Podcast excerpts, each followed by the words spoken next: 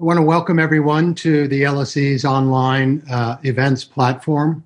My name is Peter Trubowitz. I'm a professor in the International Relations Department and director of the U S Center at the L S E, which is hosting today's lecture. Today's lecture is part of the Fallon um, Family Lecture Series, which is made possible by the generosity of the John and Amy Fallon Foundation. And I'm delighted that John Fallon is in the audience today, joining us, alas, like all of you, from a safe and socially responsible distance. John, it's very good to have you with us today. When we scheduled today's lecture with Professor uh, Joseph Nye, the social, political, and economic landscape in the United States look quite different. Uh, today, the country is in the grips of three intersecting crises: a health crisis that has killed over one hundred thousand Americans, an economic crisis that has thrown more than forty million out of work, and now a social crisis triggered by the death of George Floyd in police custody. All of these crises raise vexing questions, but the massive protests and unrest in America's cities have really put questions of moral leadership front and center in American life in a way that has drawn parallels to the nineteen sixties.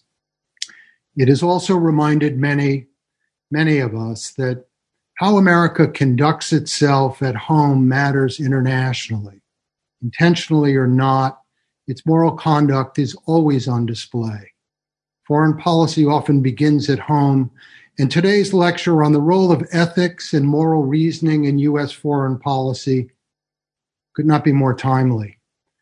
We also could not be more fortunate to have um, one of America's leading thinkers and writers about foreign policy with us to help us think through these issues.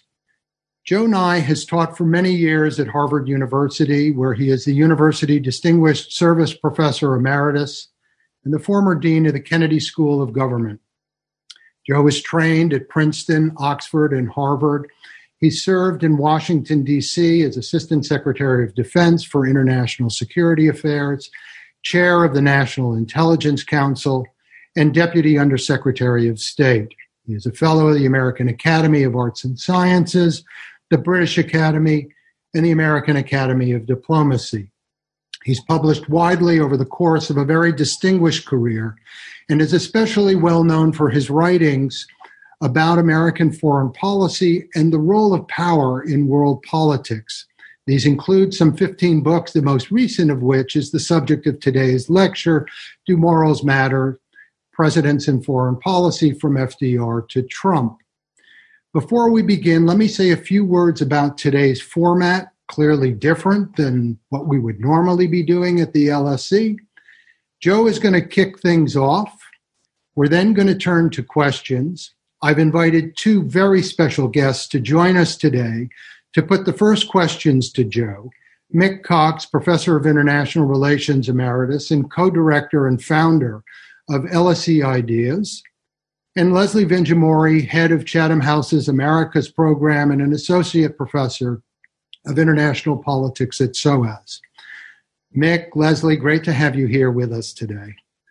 Uh, after Leslie and Mick have a friendly go at Joe, we'll then open it up for questions from all of you in the audience. You can send your questions in via the chat function, the Q and A function on Zoom, and I and the U S Center team will do our level best to put as many of those questions, your questions, uh, to Joe.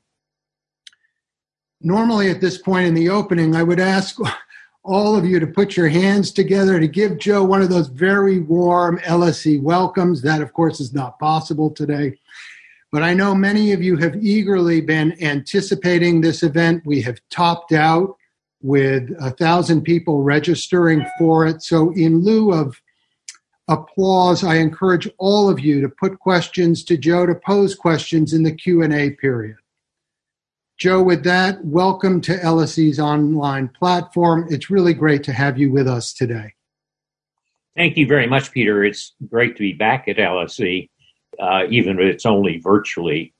Um, I was commenting and facetiously to my wife the other day that I'd just given a speech on four continents and had not wasted a single liter of aviation fuel, and that maybe there was some silver lining in this current pandemic after all. Uh, but frankly, I'd much rather be at L S E physically uh, and see so many of my old friends there. But life is what it is. Let me turn to uh, to the book uh, that you mentioned, uh, Do Morals Matter? Uh, and uh, I should tell you that uh, many people think I'm wasting my time or did waste my time in writing such a book. Uh, the conventional wisdom in our field is that no, morals don't matter that much in international relations. Uh, and in fact, one friend, when I told her that was what I was writing about, said, well, good, at least it'll be a short book. Uh, in terms of, of uh, the conventional wisdom, people generally will say things like, uh, it's all about national interests.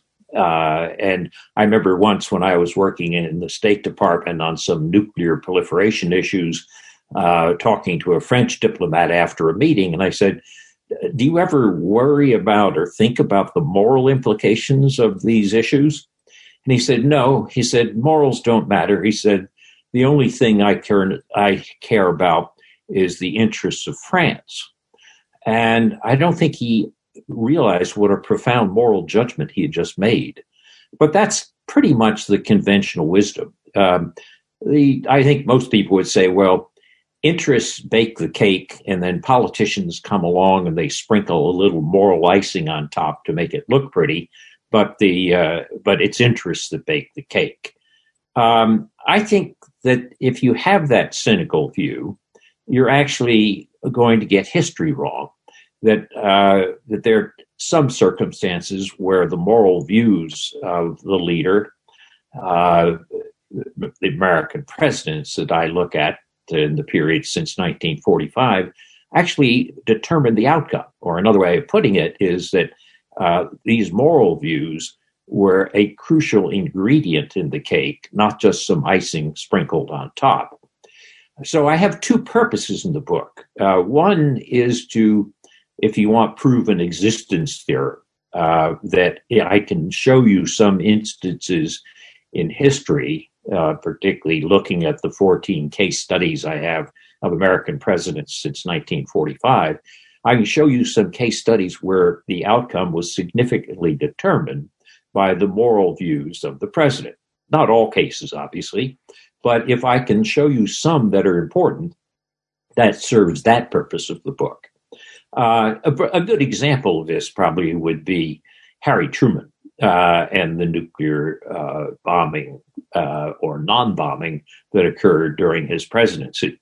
Many people have blamed Truman for uh, his bombing of Hiroshima and Nagasaki, um, and uh, indeed a very distinguished British moral philosopher, Elizabeth Anscombe, refused to attend the Uh, the ceremony at Oxford where Truman was given an honorary degree in nineteen forty-eight because of Truman's bombing of, uh, of Hiroshima and Nagasaki. Um, but the story is more complex than that. What people don't realize is that Truman, when he participated in the atomic bombing uh, of Hiroshima and Nagasaki, was doing what General Groves, the head of the uh, Manhattan Project, which built the bomb, he was like a, a boy on the back of a toboggan that was already speeding downhill. Uh, possibly he could have stopped it, but not very likely. Roosevelt had never consulted him about this, and the conventional wisdom of the government as a whole was that we would go ahead. But what people don't uh, pay enough attention to is that there was a third bomb, which didn't get dropped. It was sitting on Tinian Island, and there would have taken about a week to have actually prepared it and dropped it. Truman said no. And he said no because in the words he used, uh, which were morally uh, important words, I'm not going to kill that many more women and children.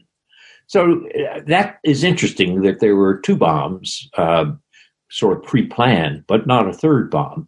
The other thing that's interesting is in five years later, in the Korean War, after the Americans uh, pushed back up to the Yalu River, China crossed the Yalu, pushed the Americans back down the peninsula, Uh, it looked like the war would be lost, or at least stalemated, and uh, Truman was warned that that would be the end of his presidency. And uh, General MacArthur, Douglas MacArthur, who was the commander-in-chief in uh, the Far East, uh, said to Truman, if you allow me to drop uh, twenty-five to forty atomic bombs on Chinese cities, I'll win this war for you. And Truman said no. Uh, he said, no, I'm not going to kill that many more people. He tried to explore options to see whether there was a way to do it. But basically, the decision he made had a good chunk of moral uh, concern involved in it.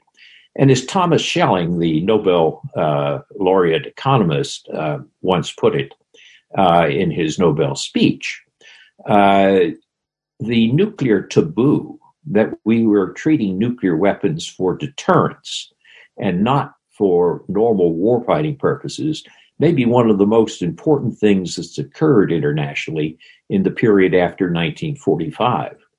And that was a decision that could have gone either way.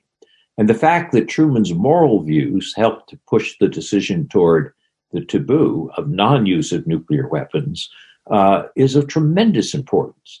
So the cynics who say it's all just interests that bake the cake and moral views don't matter uh, have a hard job trying to explain away uh, that decision. But I illustrate some others in the book uh, as well for the for the other presidents. So one purpose of the book is essentially, as I said, an existence theorem to prove that if you have the cynical view that morals don't matter in international relations, you're going to get history wrong in some important cases.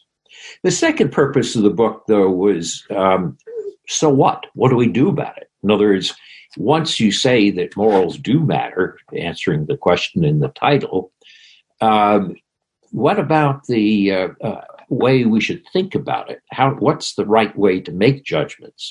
And all too often, Americans turn toward uh, something that historians have called American exceptionalism. Uh, we are a moral people. Uh, we have good motives and good intentions. When we do something, therefore, it's moral. Uh, this is very shallow reasoning. Anybody who holds that view has to explain to Mexicans and Philippines uh, how we behaved toward them in the nineteenth century. Uh, and so moralism or exceptionalism is not the answer. Indeed, too much moralism in which you don't pay attention to the consequences can lead to uh, to very immoral consequences. So what I propose in the book is that instead we think in what I call a three-dimensional framework. We try to look at the dimension of intentions, means, and consequences, all three, and try to balance them out Uh, as a way to appraise the morality of a policy or an action. So, for example, when uh, George W. Bush um, uh, invaded Iraq, his press secretary, Ari Fleischer, said you had to admire Bush's morality because of its moral clarity. He was proposing a freedom agenda. He was going to save the Middle East from the terrors of Saddam Hussein with nuclear weapons, but also the scourge of terrorism uh, by having democracy come to Iraq. Um, I argue that that's extremely shallow moral reasoning. And I use a simple uh, uh, example drawn from everyday life, or could be everyday life. Imagine that your uh, daughter was studying for uh, exams, have had very important exams, on a Saturday morning. The Friday night, there was a dance, and uh, she was out at the dance, and a friend of yours said, oh, don't worry, I'll pick her up, and I'll make sure she gets home early, so there's plenty of time for the dance. Uh, and also plenty of for your friend picks her up, uh, uh, doesn't notice that there's been a, a rainstorm, the roads are slick, and uh, speeds at seventy or eighty miles an hour on the narrow roads, uh, skids off the road and hits a tree, and your daughter is killed. Would you say, but her, his intentions were good?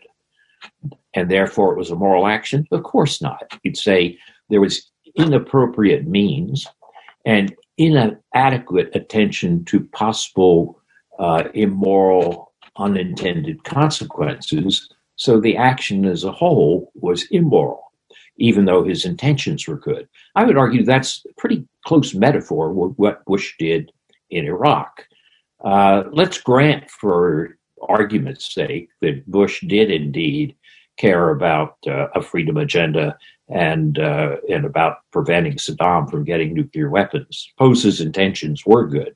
Nonetheless, on the means that he used in the invasion of Iraq and the efforts to bring democracy to Iraq, um, there was inappropriate means.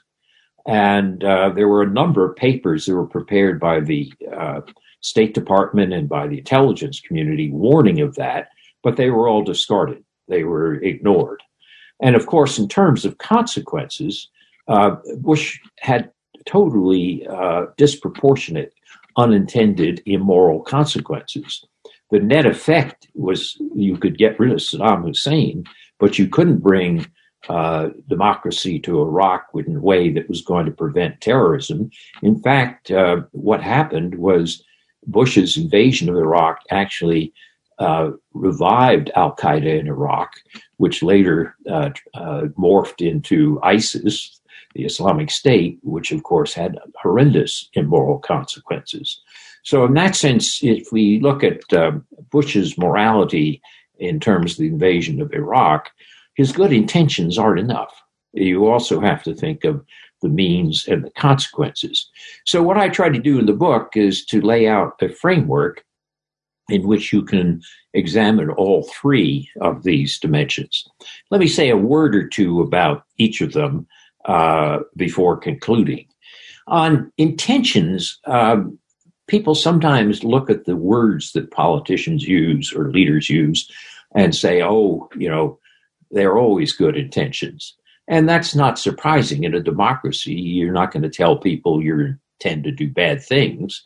Uh, the question is, what were the real motives that went beyond the stated intentions that drove an action?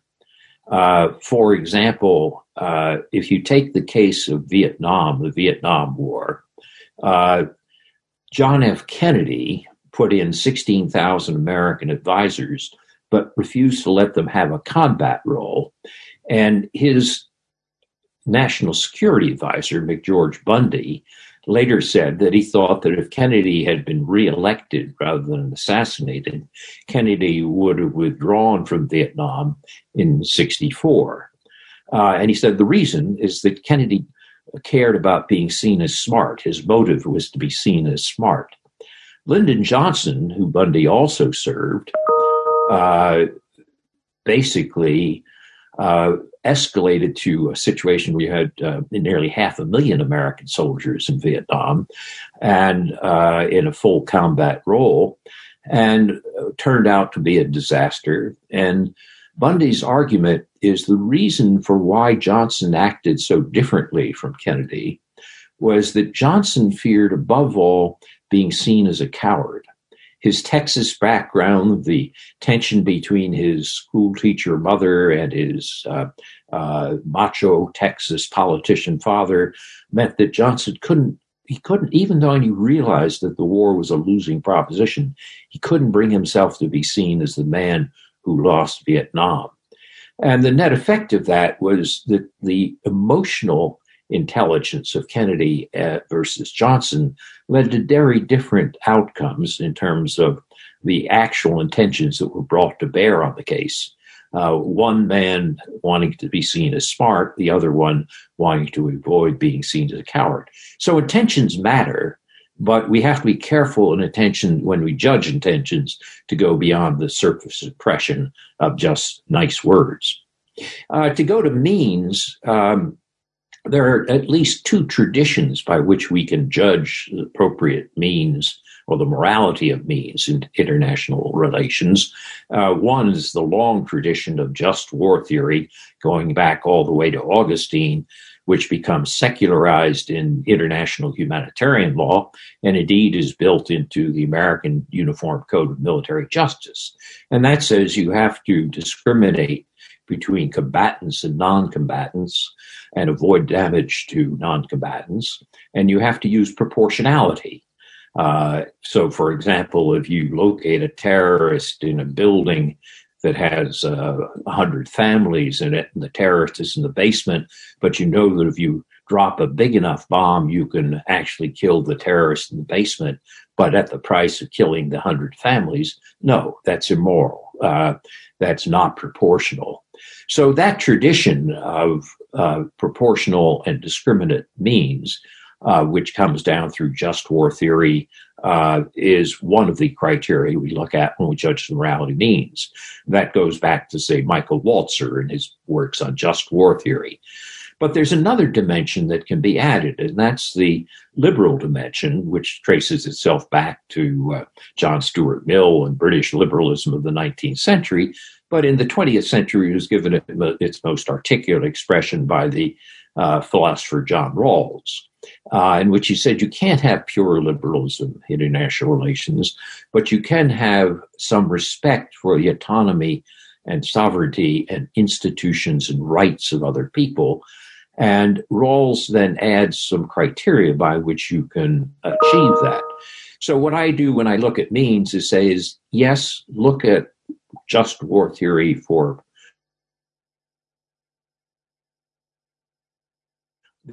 the use of force, think about rights and institutions. Finally, when we look at the third dimension, consequences, we have to face the fact that there are always unintended consequences in complex uh, social actions. And that foreign policy is doubly complex because you have not just domestic considerations, but international considerations of differences of culture and power to con- include as well. So there are bound to be unintended consequences. And at some point, uh, those unintended consequences can have uh, immoral effects. However, the key question is whether you paid sufficient attention to anticipating the unintended consequences, uh, what lawyers call, did you do due diligence? Uh, and in that sense, uh, your argument has to be that, yes, there are going to be consequences, both good and bad, and I can't fully predict all of them. But if I've done an adequate job of due diligence, then that should suffice. Arnold Wolfers, the famous Swiss-American realist politician after World War Two, one of my favorite uh, realists, uh, said, when we judge morality in foreign policy, we ask whether the leader did the best that the circumstances would allow. And that's not a bad way to start thinking about it, but it's a bit uh, elastic. You can squeeze an awful lot in there. So what I tried to do was create some scorecards which would allow you to look in a more refined way at each of those three dimensions. And the circumstances make a big difference. They'll vary. For example, some people will say um, international relations has no sovereign state, Uh, no larger government. Uh, therefore, it's anarchic. Everyone has to defend themselves. Uh, therefore, those circumstances mean that uh, it's a survival of the fittest, uh, pure Hobbesian world. And there are some times when that's the case. When Winston Churchill was faced with the fact after Hitler had uh, taken over Vichy France that the loss of the French fleet and its addition to German naval power might prevent the Royal Navy from protecting the British Islands, Churchill actually bombed his French ally and killed thirteen hundred French sailors. And his argument was this was essential for the survival of the British people, for whom I was the trustee. A horrible act, but understandable in the circumstances, as Wolfers put it. But there's a big difference between taking extreme cases like that and saying that's what all of international politics is about. It's not. Most of international politics is not about survival. Uh, it's about uh, rights, institutions, welfare, assistance, and so forth. Uh, so that when Donald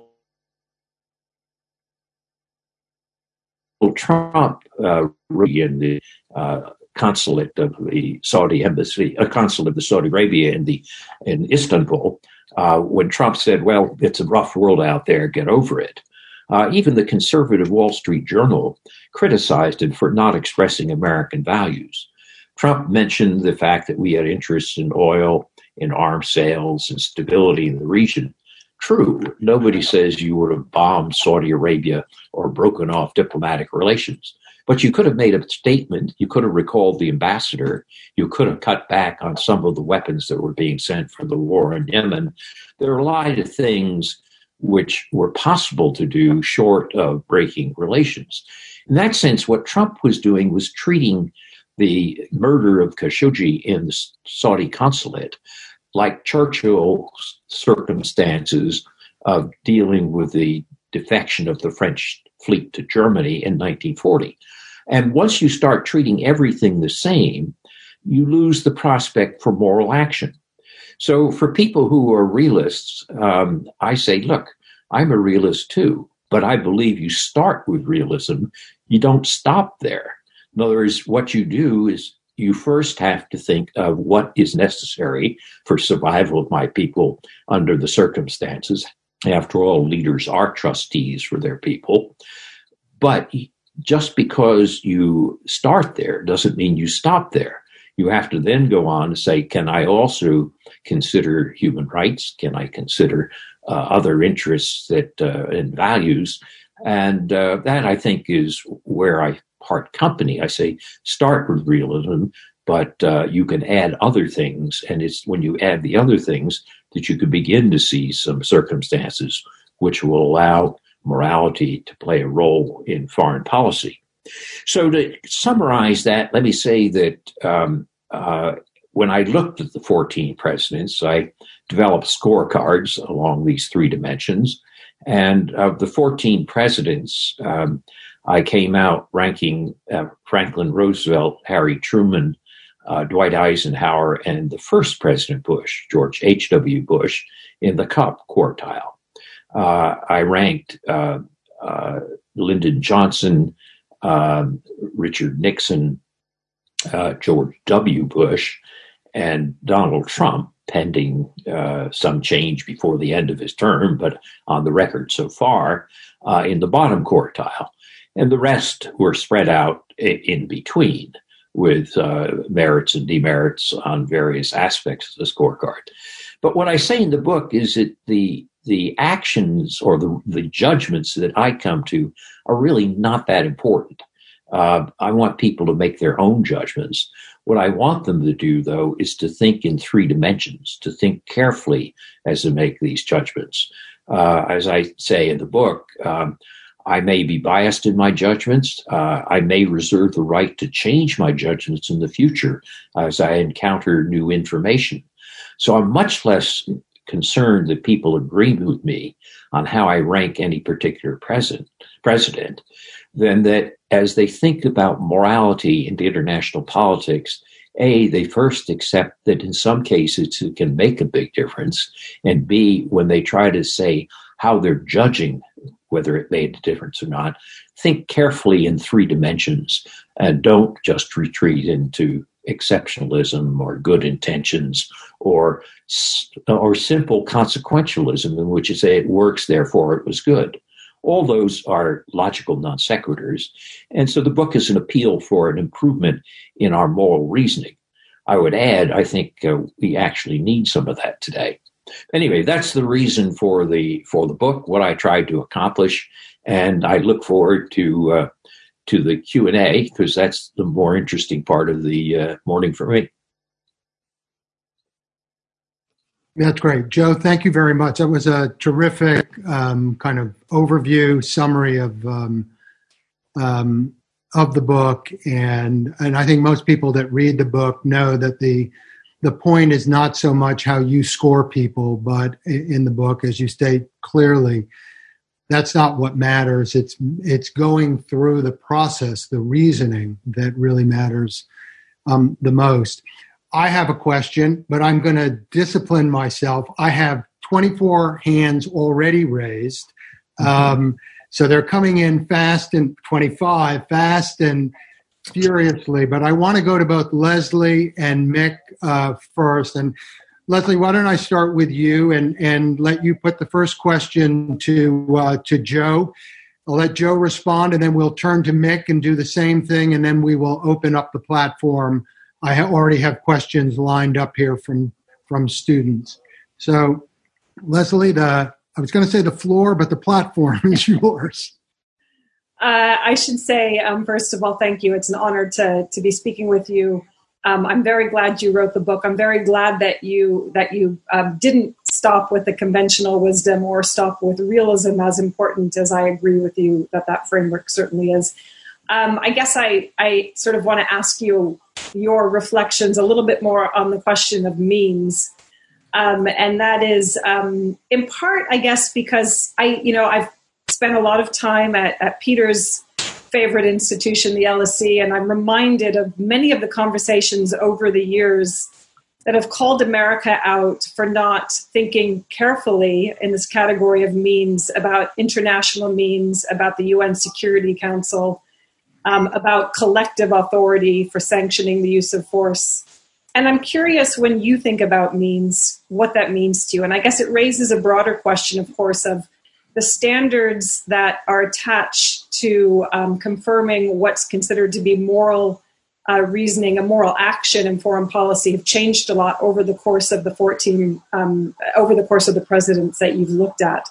So how does that affect your work? And of course, I'm also reminded of, a, of something that Adam Roberts said when he visited Georgetown in two thousand three, and he spoke about Iraq, and he said, you know, in the long run, regardless of the fact that that action was not authorized by that second U N Security Council res- resolution, that was lacking, if it turns out well, people will, you know, assess it very differently than if, than if it turns out poorly. So do you think um, consequences matter differently for how most people look at foreign policy, set aside the realist, right? Think about the public, than perhaps what you're suggesting. And secondly, you're very silent, and fair enough. It's only one book. You've written many. Um, but you're very silent about the domestic side of foreign policy. And I know that this is something that we all cite you for, soft power and many, many other things. But what happens? How does that factor? Does it matter? The soft side, what, what people look, when they look back at America, they talk about America's hypocrisy. You can do as much good as you want in the world. You can hit all the measures of Professor Nye's assessment of moral action. But if what you're doing at home doesn't mirror your goodness abroad, Um, it basically undercuts your action. Well, those are great questions, Leslie, and, and um, I can almost write another book answering them. um, consequences and means interact. Indeed, um, uh, all three dimensions interact. That's why giving a, a, a balanced uh, judgment uh, is not as easy as it first looks. Um, sometimes when things turn out well, as Adam Roberts said, people will say, well, it turned out well, therefore it's okay. Uh, but not necessarily. Um, you can still uh, feel that uh, uh, something was wrong. Um, and people often do express that. Uh, but it is true, there is an interaction between the two. Uh, for example, Richard Nixon um, uh, carried out the Vietnam War, even though he knew it was a losing proposition, because he wanted to have the consequence of what he called a decent interval. The decent interval was the time between when uh, he uh, basically left uh, Saigon and before the uh, Hanoi took over. Uh, and that was for the credibility of the United States. As it turned out, the decent interval amounted to about two years.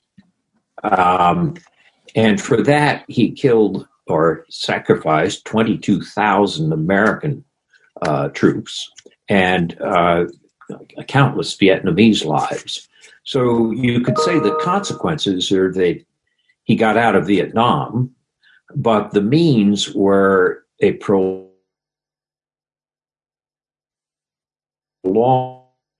of a deal.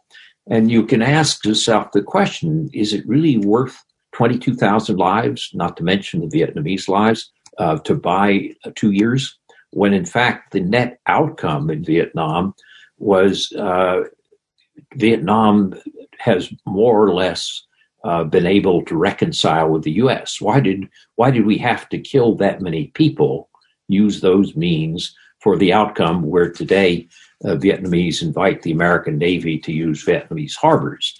Um, I think that's an, an illustration of the interaction between means and consequences. Uh, there are some people I respect who think that uh, that Nixon's actions were appropriate. Uh, I don't. Um, but it it is a, an illustration of the point you're making, that that there is a constant interplay between means and consequences, and that uh, uh, is often carried out not just among theorists, but in domestic politics as well. And the domestic politics brings up the point uh, uh, that that you make about um, uh, soft power. Uh, if you look at the uh, ability to affect others to get uh, what you want, which is what I call soft power, the ability to get what you want through attraction rather than coercion or payment, um, how you behave at home as well as abroad is tremendously important. Nothing dissolves soft power more than hypocrisy. And when you're seen as hypocritical, you're basically throwing away an important uh, dimension of your power, an important aspect of soft power. That's one of the reasons why um, even the Wall Street Journal criticized Trump's response on Khashoggi.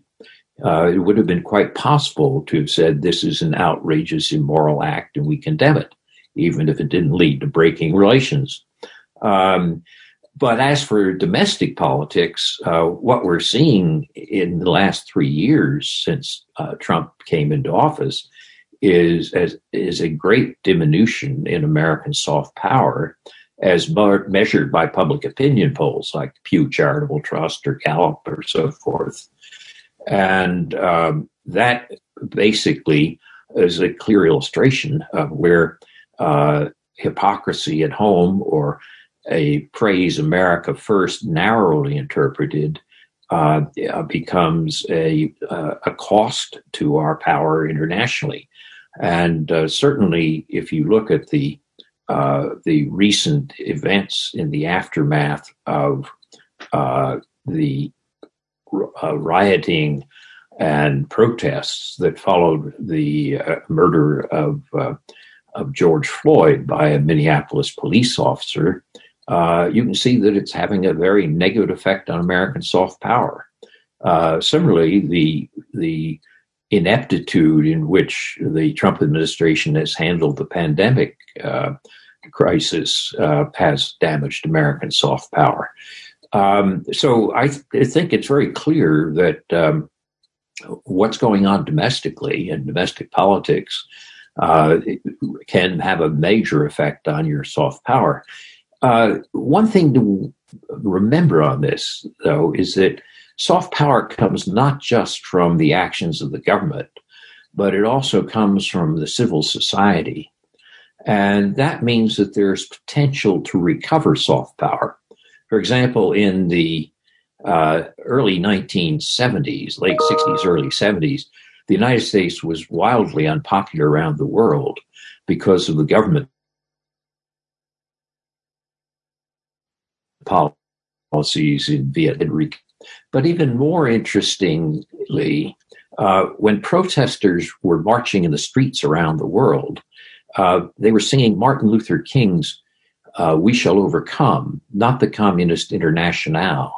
So in other words, an aspect of American civil society, the ability to protest, uh, actually helped to restore American soft power, even when the government was taking actions which were tending to undercut it. But anyway, that's it. There's a whole book to be written there. But in, in good questions. Very good. Let's go to um, to to Mick. Yeah. Uh, hi there, Joe. Very nice to see you again virtually. Uh, I was going to give, in a sense, play the realist. Maybe Peter will want to do that uh, later on. I, I want to suggest possibly that realism itself could be seen as a, a kind of morality, having a moralism, a moral base. I think you may or may not disagree with that, but I mean, realists like Hans J. Morgenthau, whom I, I think both you and I would have a great admiration for, you know, his books are full of full of notions of morality and, and what moralism, and that what realists essentially are saying is don't use force indiscriminately. Beware the overuse of intervention.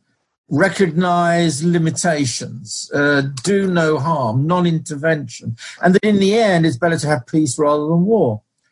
And that's a kind of morality, is it not? I think, you know, uh, realists can sometimes get a bad, bad rap on this one, I think, sometimes.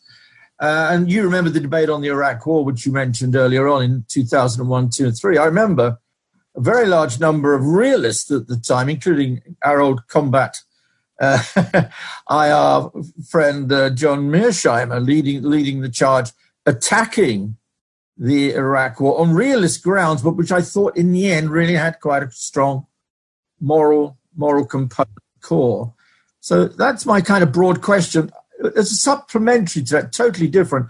I'm beginning to wonder, Joe, going through the current crisis that my country is going through, and yours is quite clearly in the world, I'm beginning to wonder whether competence isn't more important than morality. Because I'm getting the, the feedback from so many people, I really much prefer to have competent governments rather than ones that we've actually got at the moment. Anyway, Joe, again, thank you very much. Good to see you in such, such good shape. Mick, it's great to see you, an old friend. Um, I, I actually agree with you. I, one of the things that has um, beset the study of international relations is this uh, pigeonholing, or putting everybody in either a realist or a liberal or a constructivist or cosmopolitan whole, and then thinking that answers anything. The real world, all of those theories have something to contribute. Um, with different proportions and different circumstances. Uh, you know, in that sense, um, I agree with you. There's no contradiction between realism and morality. And what I say in this book is that basically uh, start with realism, uh, and but don't end there. My concern or complaint with many of my realist colleagues or friends is that they think that having made a point about international anarchy, that answers everything. And it doesn't. It starts the conversation. But if you don't start with realism you're, and you just start with idealism, you're going to wind up uh, with the proverbial, the hell to, uh, road to hell is paved with good intentions. Uh, and uh, that's not enough. So I, I call myself a, a, a liberal realist. Uh, and my major message is, uh, don't stop with realism, but certainly start there. So you and I are in, in agreement on that. On the question of uh, of uh, competence, I think that's also uh, we're in agreement that that uh, gross incompetence uh, can um, can lead to highly immoral consequences. Um, not only does it have the real power consequences that Leslie mentioned, that if you're grossly incompetent, Uh, it's going to reduce your reputation, which reduces your soft power. Um, but it also can lead to uh, immoral aspects. Go back to my little example about the road accident. The incompetence of the driver and failure to appraise the slippery conditions and adjust speed to the conditions, that incompetence led to highly immoral consequences. So I agree, and I think we're in agreement on both those points, uh, but very often they're not expressed that as clearly as you made it uh, in some of the debates. Okay, that is that that's wonderful. I'm going to try to open it up here. Joe, you, you know, we've got a lot of folks watching here, obviously in the U K and in the United States, but we have people watching from Norway, Portugal, Nigeria, Iran, Hong Kong, Colombia, Palestine, Finland, Ecuador, and India. I'm sure there are probably others coming online. So, you know, um, I think there's a, a great appetite and thirst for um, for thought, for for thinking on this particular topic, on moral leadership and, and particularly its connection to the United States. I want to take two of the questions right away. We're already up to forty questions here. I'm going to start with Teresa from um, Hong Kong. She's an L S E um, B S c student in international relations. Her question is, how would you, Professor Nye, evaluate the role of ethics in America's relationship with China in recent years, for example Hong Kong trade war? And then on a, taking on a different tact, Andrew Berry, who's a student at American Military University, has this interesting question: are the impacts of moral judgments unique to superpowers, or are smaller nations similarly affected by moral qualifiers in diplomatic and foreign policy decisions? Well, I think the questions are both interesting. Um, The the last chapter of my book actually has uh, is devoted to what I say are going to be the big moral questions of this century. And one of them is how the United States manages its relationship with China. Uh, what worries me is that the Americans tend to uh, categorize either or. It's either a, uh, a new Cold War or it's a warm friendship. And And the reality is strategic competition at the same time that we can have cooperation. And for example, if you ask, should the Americans agree on China's position on the South China Sea? Uh, no, the, uh, basically the Chinese position is uh, contrary to laws declared by the International Tribunal at The Hague. And there's good reason to send freedom of navigation, naval operations through the claimed waters of these artificial islands. Uh, that's strategic competition or rivalry. Uh, at the same time, if you ask, uh, should we be cooperating with China in the World Health Organization to deal with this pandemic and future pandemics, the obvious answer is yes. Or look at climate change, where the U S and China combined produce forty percent of global greenhouse gases. Um, neither of us can solve that problem acting alone. It has to be done acting together. And by twenty fifteen, uh, Obama and Xi Jinping had worked out a common position, which was expressed in the Paris Climate Accord, which Trump then withdrew from.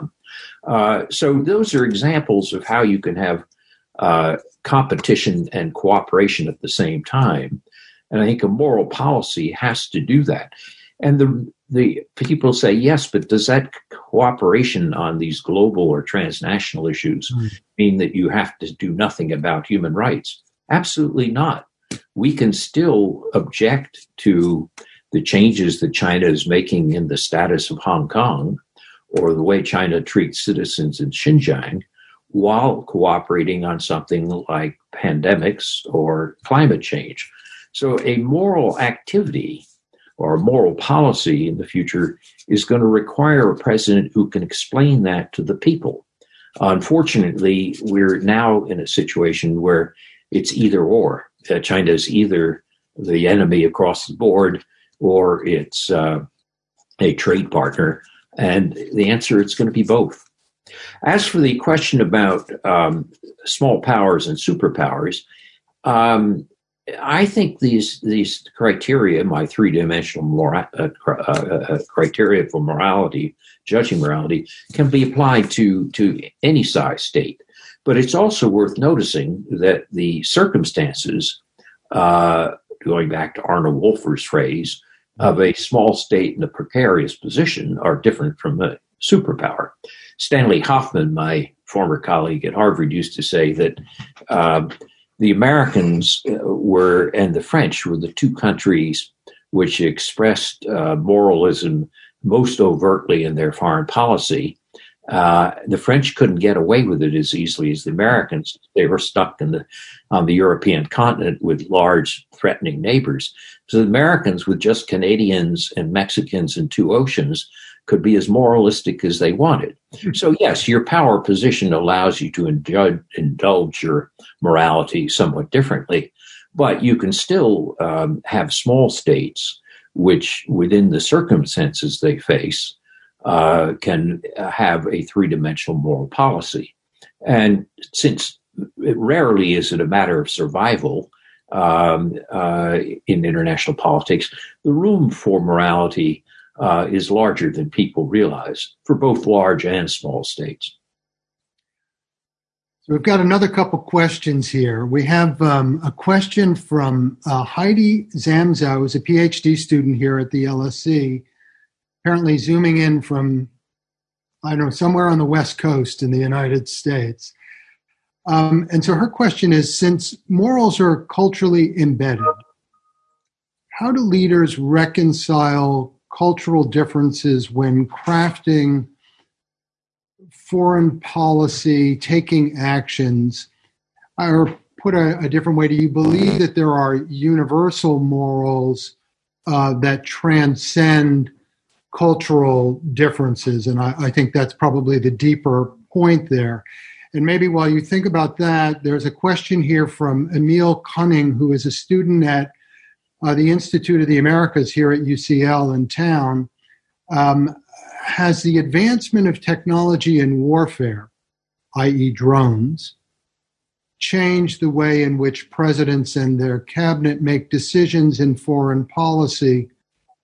And does this have implications for morally grounded decision making? So one question about moral relativism or universal uh, values and, and morals and ethics, and, and another about, I think maybe kind of even more generally, I know that you picked this up in the tail end of the book, on the impact of technology on all of this. Uh, again, a pair of very nice and interesting questions.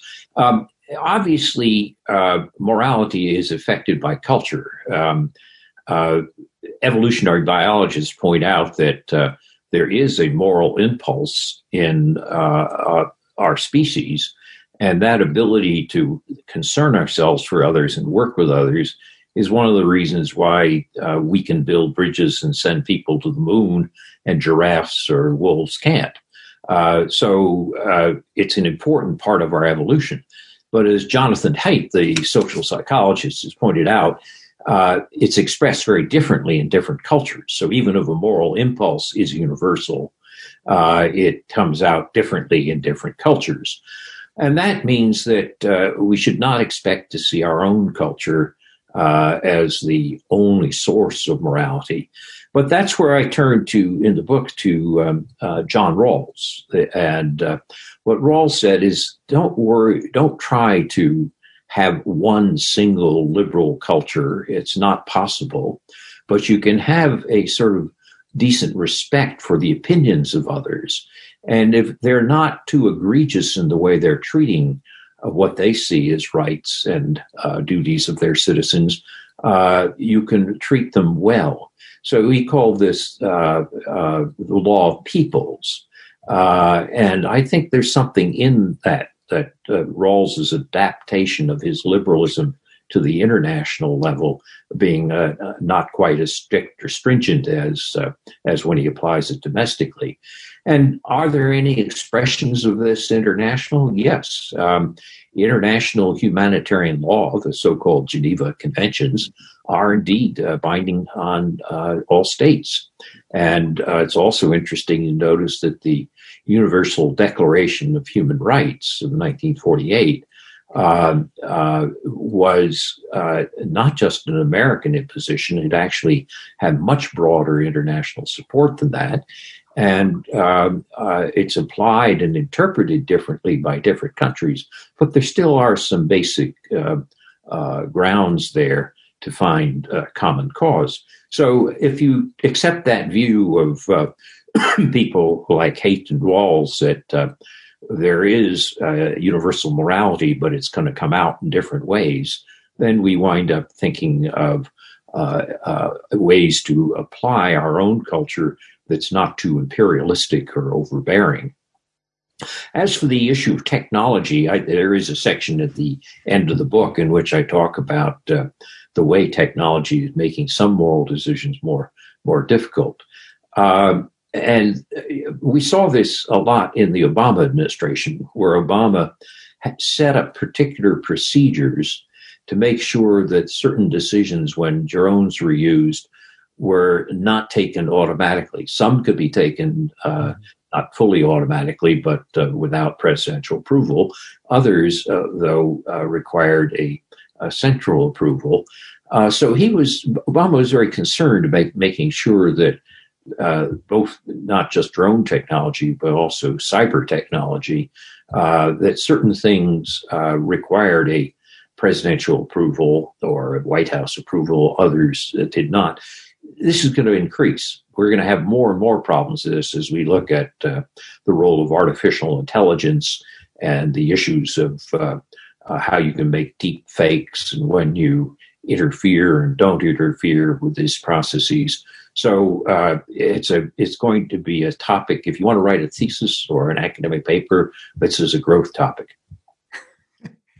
I think if if questions are a sign of uh, appreciation. I mean, the thing is, it, the register is just going up and up here. We're well, well over fifty questions right now. I've got two um, very different questions. Uh, um, one coming um, from a, a fellow named Glenn Smith, who's part of the um, U S Southern Command.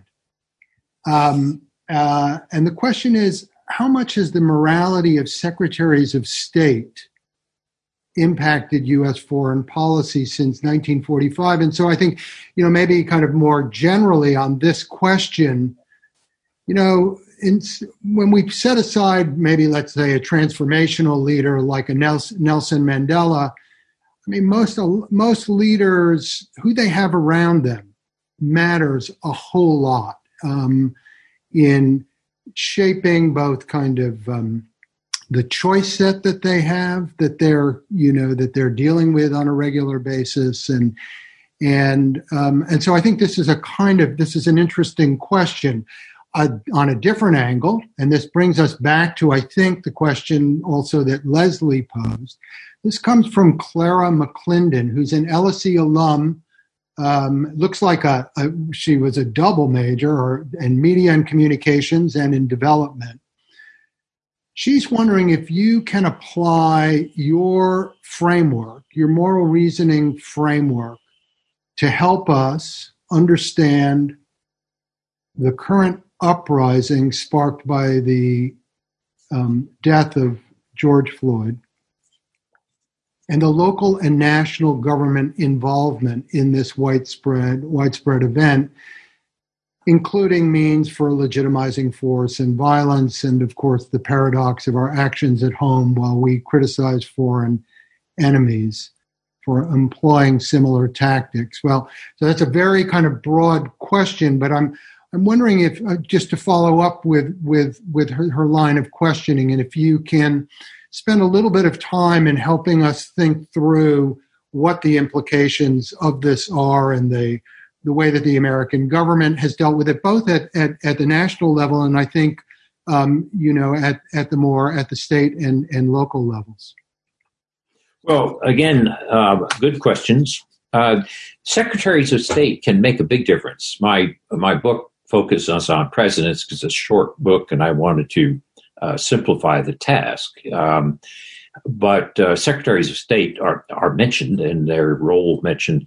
Um, if, if you look back to Harry Truman, um, it's interesting that uh, George Marshall and Dean Acheson were both very important in shaping the early decisions, such as the Marshall Plan uh, or the uh, uh, the way in which the Truman Doctrine was explained. Um, and if you look at somebody like um, in the Reagan administration, uh, if you look at the different advice that George Shultz gave the president, uh, as opposed to Caspar Weinberger, the defense secretary, you can uh, see that there is, the Secretary of State made a big difference. Mm-hmm. Uh, indeed, at one point, Weinberger tried to have Shultz fired, uh, and Reagan back, back Shultz. Shultz believed that you could work with the with the Soviets. Um, and he drew the analogy that uh, foreign policy was like cultivating a garden. You planted, you weeded, you hoed, but you played it for the long run and institutional terms. Uh, and that approach actually was what Reagan picked up in his second term. So secretaries of state matter. I just speaking personally, I mm. I worked uh, for Cyrus Vance in the Carter administration.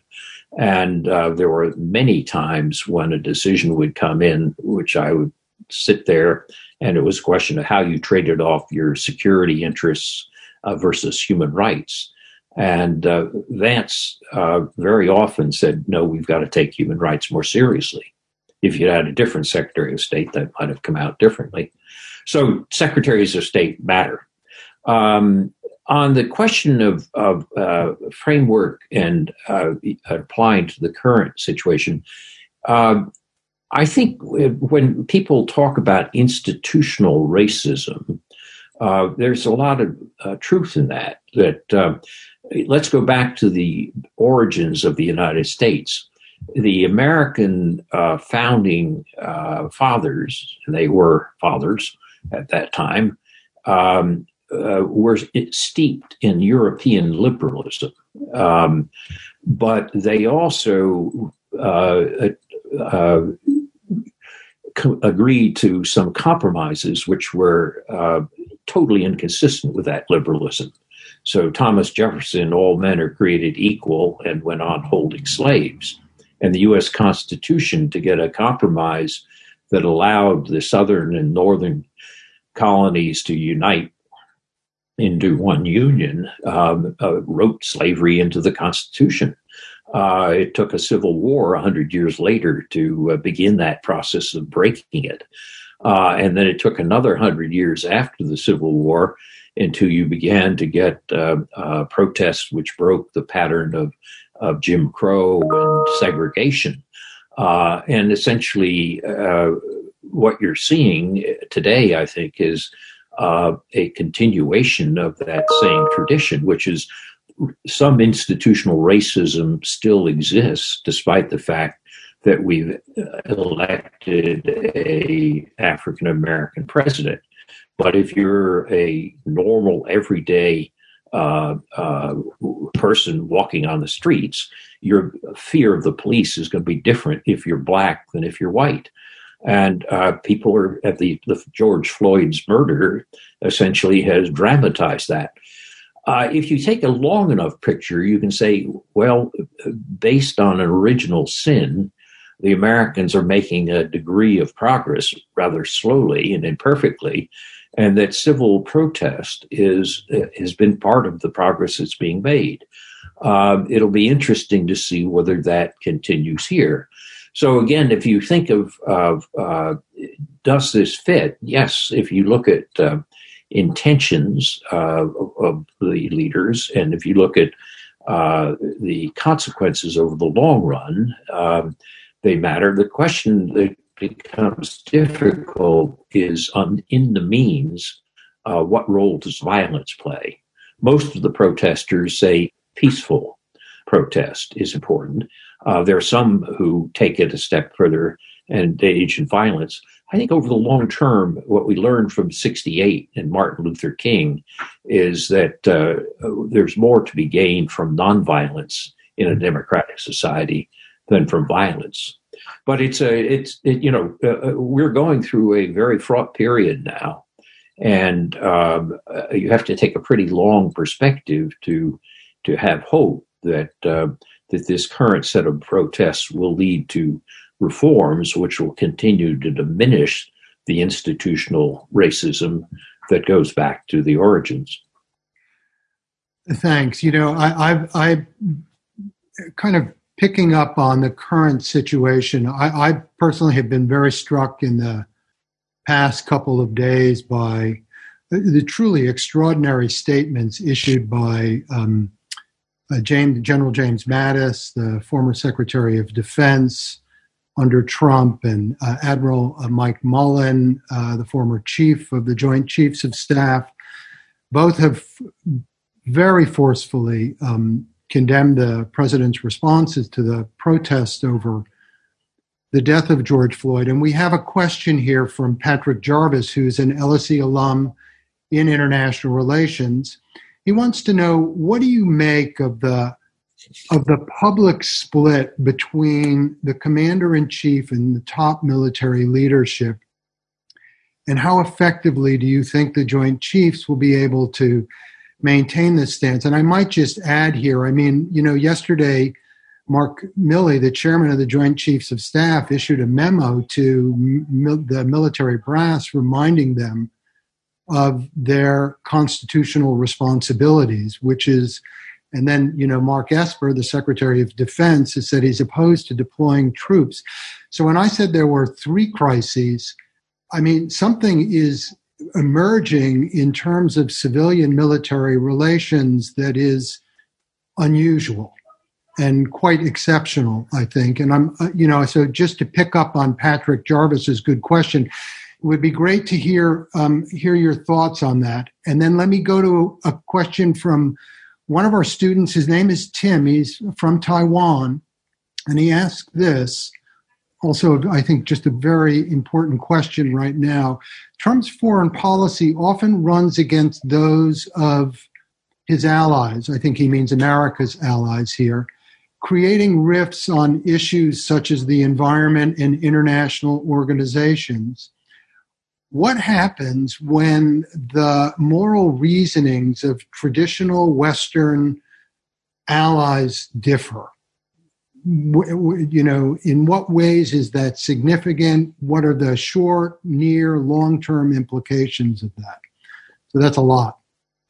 Well, I, I think the uh, question about the military and civilian leadership is quite interesting.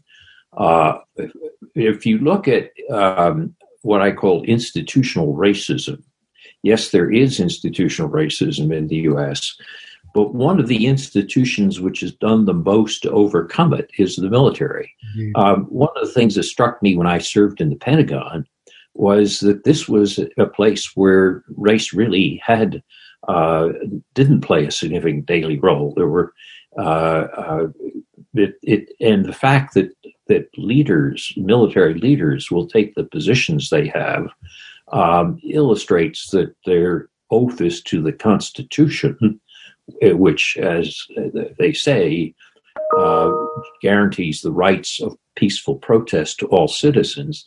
Their oath is not just to the president.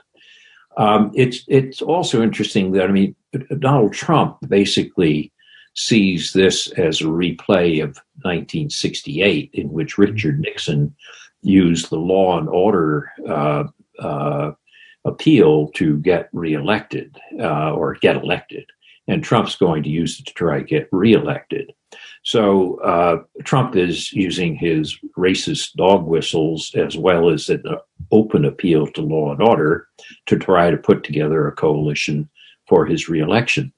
And when he had his photo op in Lafayette Square holding the Bible in front of a church, um, that was basically, uh, uh, you might call it a... Uh, uh, in something that's descended from reality T V.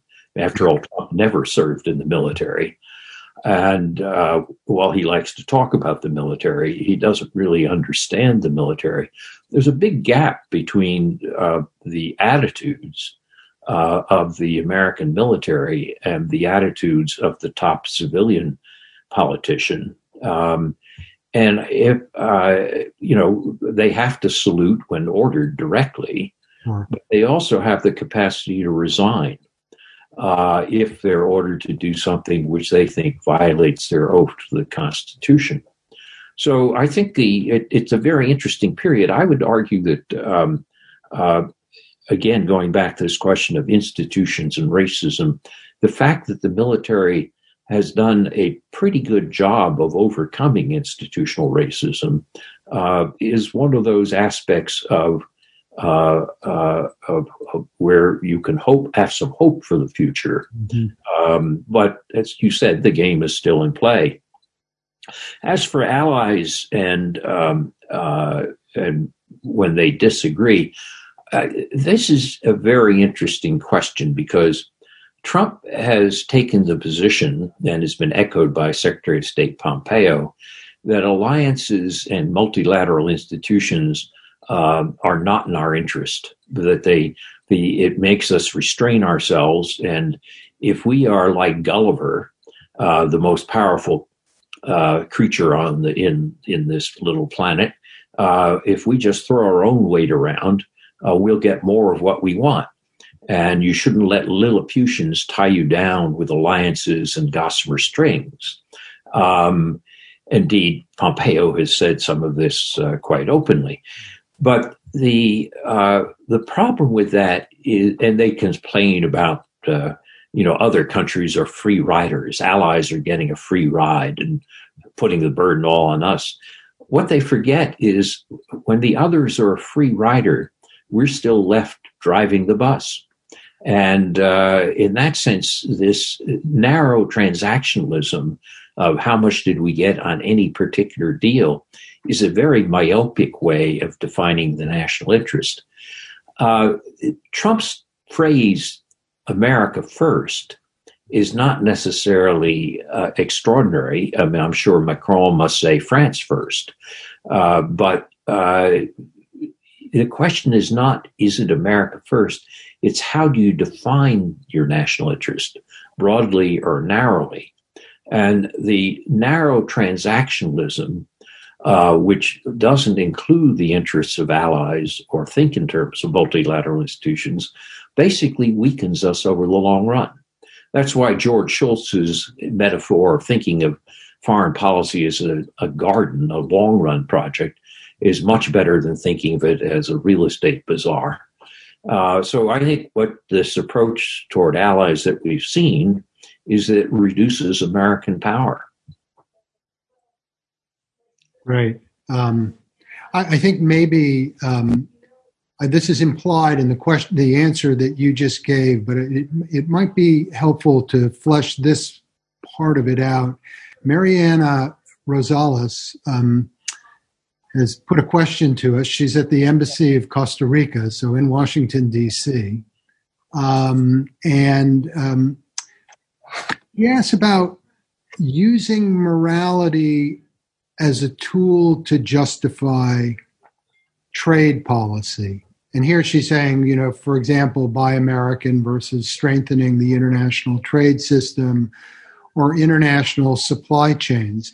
And, you know, I, I, I think this is a useful question because so much of what we think about when we we talk about these questions of morality, it's really, it, it's, It's um, maybe naturally it's focused on questions about the use of force, you know, um, kinetic force, and and and so I think she's kind of pushing us in a in a different direction here, and I'd I'd be interested in, uh, and I think many other people would be interested, especially given the direction that the Trump administration has gone, to hearing your thoughts on that, um, and then a question that um, comes from. Um, Boy, this his his name is harder to pronounce than mine. Dror uh, Uralivkar, who's an L S E alum from Washington, based in Washington, D C, but is now teaching at Eton College here in the U K. Um, whether it's in twenty twenty-one or twenty twenty-five, you know where this question's going, Donald Trump will leave office one day. Do you think his morals and decisions will have a lasting impact on American foreign policy and moral leadership? And I, I think maybe I, you know, there was a second question, but I will leave it there. And I think this is a, the I think the larger question here, or the question that this it's it, it dovetails with something that I have been thinking about myself.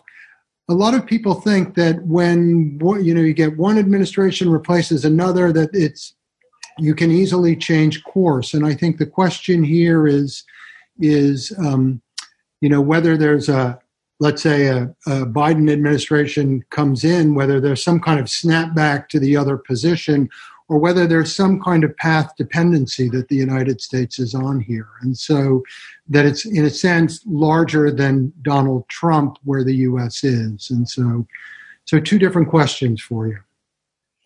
Uh, on the question of uh, morality and trade, uh, that's very interesting because the classical liberal position is that trade is a positive-sum game from which all can gain. Uh, and there's a lot in that. I mean, if you think of comparative advantage and you go back to, uh, you know, uh, Cobden and Bright and Mill and so forth, we can, this is a long tradition. But it's also true that even when everybody can gain, not all gain equally. Uh, so even if you find a situation where increasing trade uh, makes the country richer, it may make some people in the country poorer. And that's been one of the problems with uh, rapid globalization, which economic globalization, which has been advanced by technological changes, which have led to supply chains that are very transnational. Modern communications and transportation has made possible uh, things uh, which lead to broad changes in patterns of income inequality inside countries, even as they may be better for the country as a whole. So you could argue that um, uh, the morality of trade uh, depends on the level of the analysis that you're taking, mm-hmm. and that the elites who paid, uh, who basically looked at the national level, didn't pay enough attention to the inequalities at local levels. The fellow in Ohio whose factory has been transported to Asia and lost his job and there's no replacement for it, uh, sees the world of trade differently than the uh, the person who is doing trade statistics in uh, Washington, D C. So in that sense, I think Trump was able to pick up on the populism that arose from the uh, inequalities that globalization Uh, uh, created.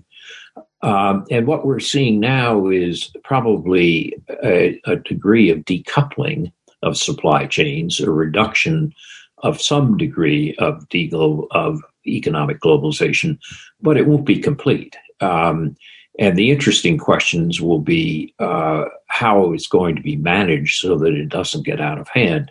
A, a moral foreign policy Uh, we'll have to ask not just how do we preserve a positive sum game for everybody, mm-hmm. but how do we make sure that those who are suffering from the positive sum game for that benefits everybody uh, are compensated by those who, who gain. Um, and, and that, I think, means that there's a close relationship between uh, certain domestic policies Uh, related to income inequality and the overall position, uh, international morality. Uh, so a good a good question, and there's been a lot written. My colleague Danny Roderick and others have have, have worked uh, on this, on on whether Trump will having a la- have a lasting impact. Um, I think part of the degree of his impact will depend upon whether he's reelected or not. Uh, is one of my uh, European friends put it, you can hold your breath for four years. It's hard to hold your breath for eight years. Uh, there has been clearly damage to the structure of American alliances, damage to international institutions. Certain places there will be snapback. Mm-hmm. Uh, for example, on the Paris Climate Accords, um, Biden, if he's elected, or any Democrat, would rejoin the Paris Climate Accord on day one of his administration. Um, uh, on the other hand, trying to rescue the uh, Iran nuclear agreement may be more complex, but I think a Democrat would try to put that back on the track it was on before. Uh, but there'll be other cases where uh, there's been a creation of a sense of mistrust. Uh, if the Americans are a people who can elect somebody as capricious and self-centered as Trump, uh, yes, we might be happy with Biden for a while, but how do we know whether he will be replaced by Trump Junior or whatever? And uh, the so in that sense, I think there is some some damage. Uh, some recent polls taken in in Germany, for example, show changes in attitudes toward the U S among uh, some younger Germans. Uh, If that goes on for eight years, it's going to to uh, have a, a bigger effect than if it's uh, four years. four years, uh, if it's twenty twenty-one, there'll be a certain amount of snapback, but it's going to have to accommodate the fact uh, that a good deal of damage has been done. Eight years, it'll be much harder. So we've uh, we have um, our audience base is we've got people from all over. So people have joined us from Turkey, Italy, Canada, Mexico, Israel, Pakistan, Indonesia, Brazil. So um, I guess the word is getting out and it's spreading, Joe. So look, I have a question for you. I want you to put. I'm going to ask you to put a different hat on, your your Deanly hat. You know, um, and. Um, You know, I was struck when by a comment that you made very early in the book, um, where you say investing in the role of moral values in the conduct of nation is not, in quotes, a career-enhancing topic for a young scholar. And we have a lot of budding academics that are, uh, you know, kind of on the on the platform today, I, I think, and um, and this is undoubtedly true. Um, but as you effectively show in the book, it seems to me um, that's unfortunate because moral values do play a role in foreign policy. And while one can quibble with the grade that you give for one president or another, you pretty persuasively show that that the quality of a leader's moral judgment, it matters. And so what can great institutions like like Harvard, like the L S E, do to basically change or, or modify the incentive structure um, to make the study of moral reasoning and ethics in international affairs, I don't know, more of a career-enhancing, if you will, uh, area of, of research for young scholars, to encourage more people basically to go down the path that you've just gone down? Um, I'll leave well, I think there's. Um, I I think the uh, this may be cyclical, and the cycle may be starting to turn. Um, Americans uh, tended to be pretty moralistic about foreign policy uh, in the uh, early part of the twentieth century. Woodrow Wilson was an expression of this, and then the reaction against Wilson and uh, uh, the isolation in, in, of the thirties. Uh, led to the the view that America had gotten itself into such trouble by being overly moralistic. So the period of the fifties, sixties, seventies, so forth, uh, was the period dominated by the thought of Kennan and uh, Morgenthau and others. It's always intrigued me that Kennan, near the end of his life, uh, uh, came to the conclusion that he had misjudged Wilson, that he ranked him higher than he originally had. He'd been quite uh, uh, mm-hmm. duper about Wilson and Wilson's moralism in the early stages. So I think it. I think the the cycle may be turning, but certainly in graduate school and in the profession for a long time, uh, the view was that the problem with American approaches to foreign policy was too much moralism. Um, Mick edited a very good book on this uh, that pointed this out.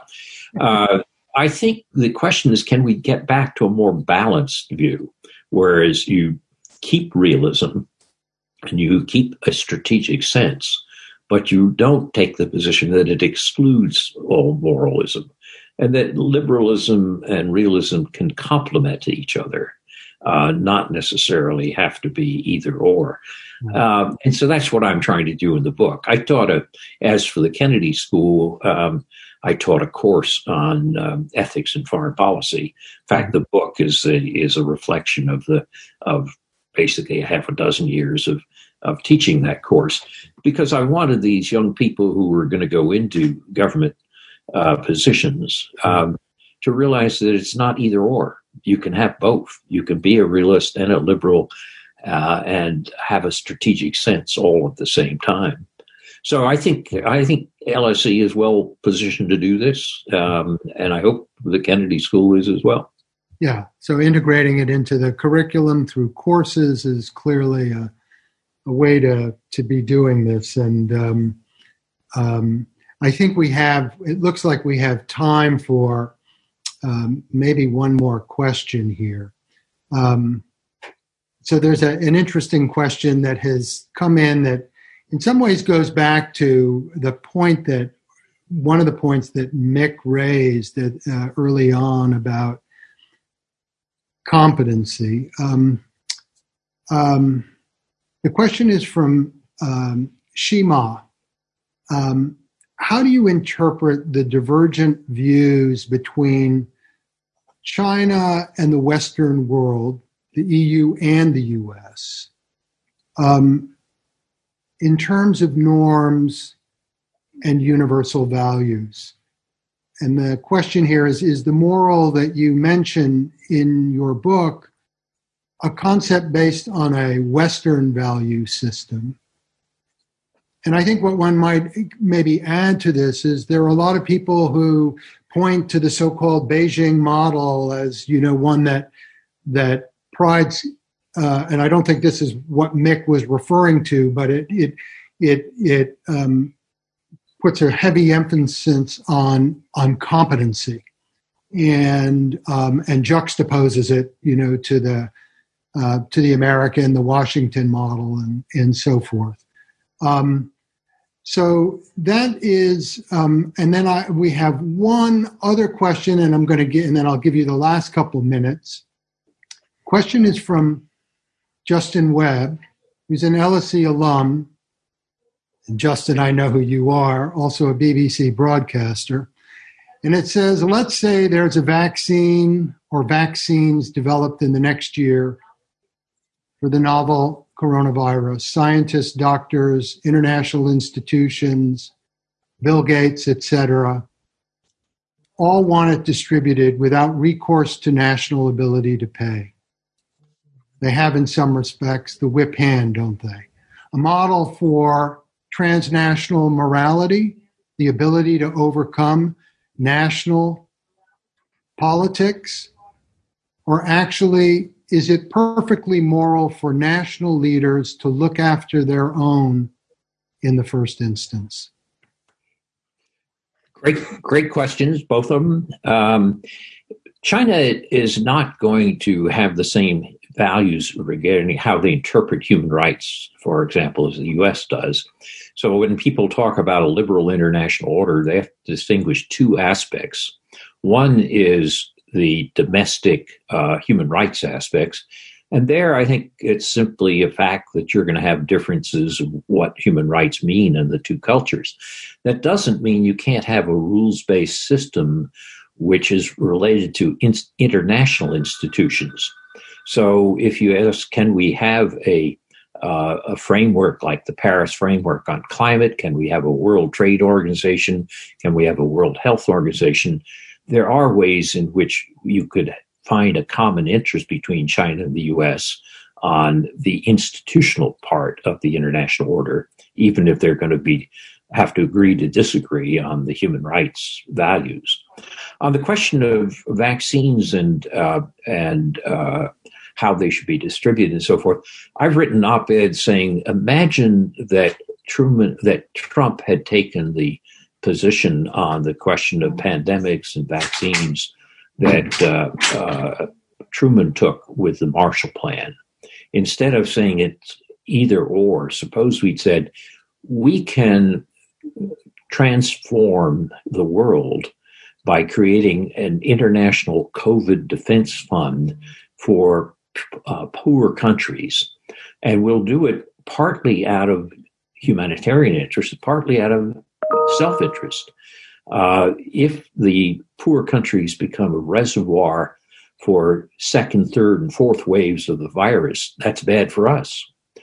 Uh, if we can make a major Marshall Plan for helping them afford and uh, these new vaccines and other aspects of a COVID defense fund, that's good for them. It's good for us, just the way the Marshall Plan was good for us and good for them. So it goes back to this point that I make in the book, mm-hmm. which is it's not do you defend your national interest, it's how do you define your national interest. And that's where the role for morality comes in.